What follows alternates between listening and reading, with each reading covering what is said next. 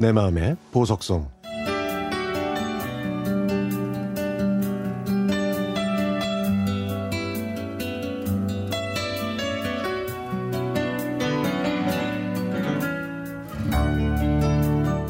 영어학원에서 초등학교 1년 후배면서 대학교 동아리 후배인 정수를 우연히 만났습니다.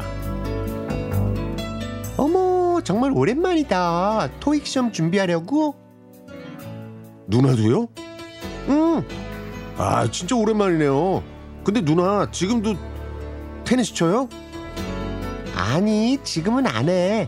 내가 가고 싶은 회사가 토익 점수를 요구하거든. 근데 너는 취업했는데 왜 다녀? 아니요, 그냥 뭐 토익 한번 쳐보려고요.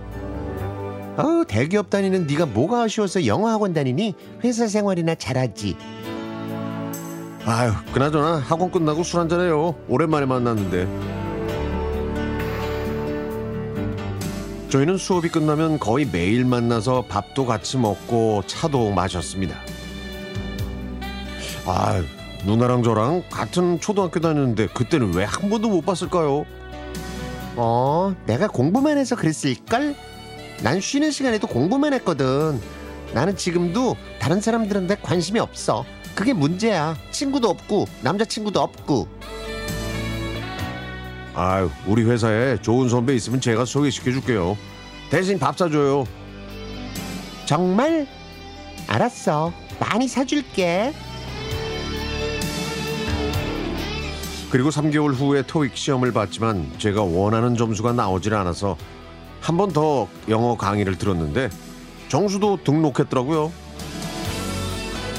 너 한 개밖에 안 틀렸다면서 왜 등록했어? 아, 제가요 만점에 좀 한번 도전해 보려고요. 근데 정수야, 우리 반에 희정이라는 예쁜 동생이 있는데 걔가 너 소개해 달라고 하더다. 어? 한번 만나볼래? 어 그래요? 에, 그, 그럼 한번 만나볼게요. 그리고 며칠 후 희정이는 저한테 이런 말을 했습니다.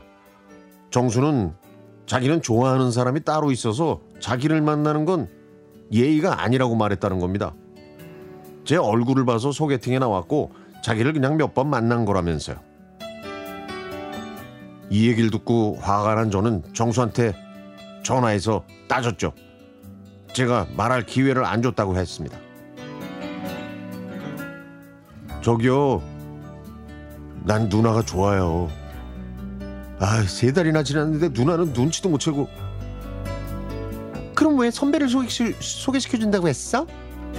아, 그래야 누나를 계속 만날 수 있잖아요. 안 그러면 누나가 저를 만나겠어요? 그날 이후 저는 정수를 보면 볼이 빨개졌고 여자가 되는 걸 느꼈습니다. 저보다 한 살 어린 동생이 남자로 보이기 시작한 거죠. 좋아한다는 그의 말 한마디에.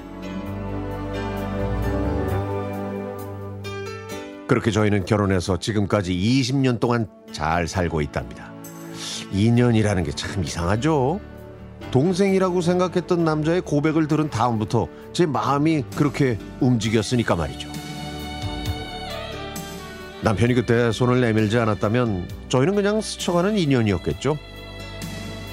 용기 있는 남자가 사랑을 쟁취한다는 말은 맞는 것 같습니다.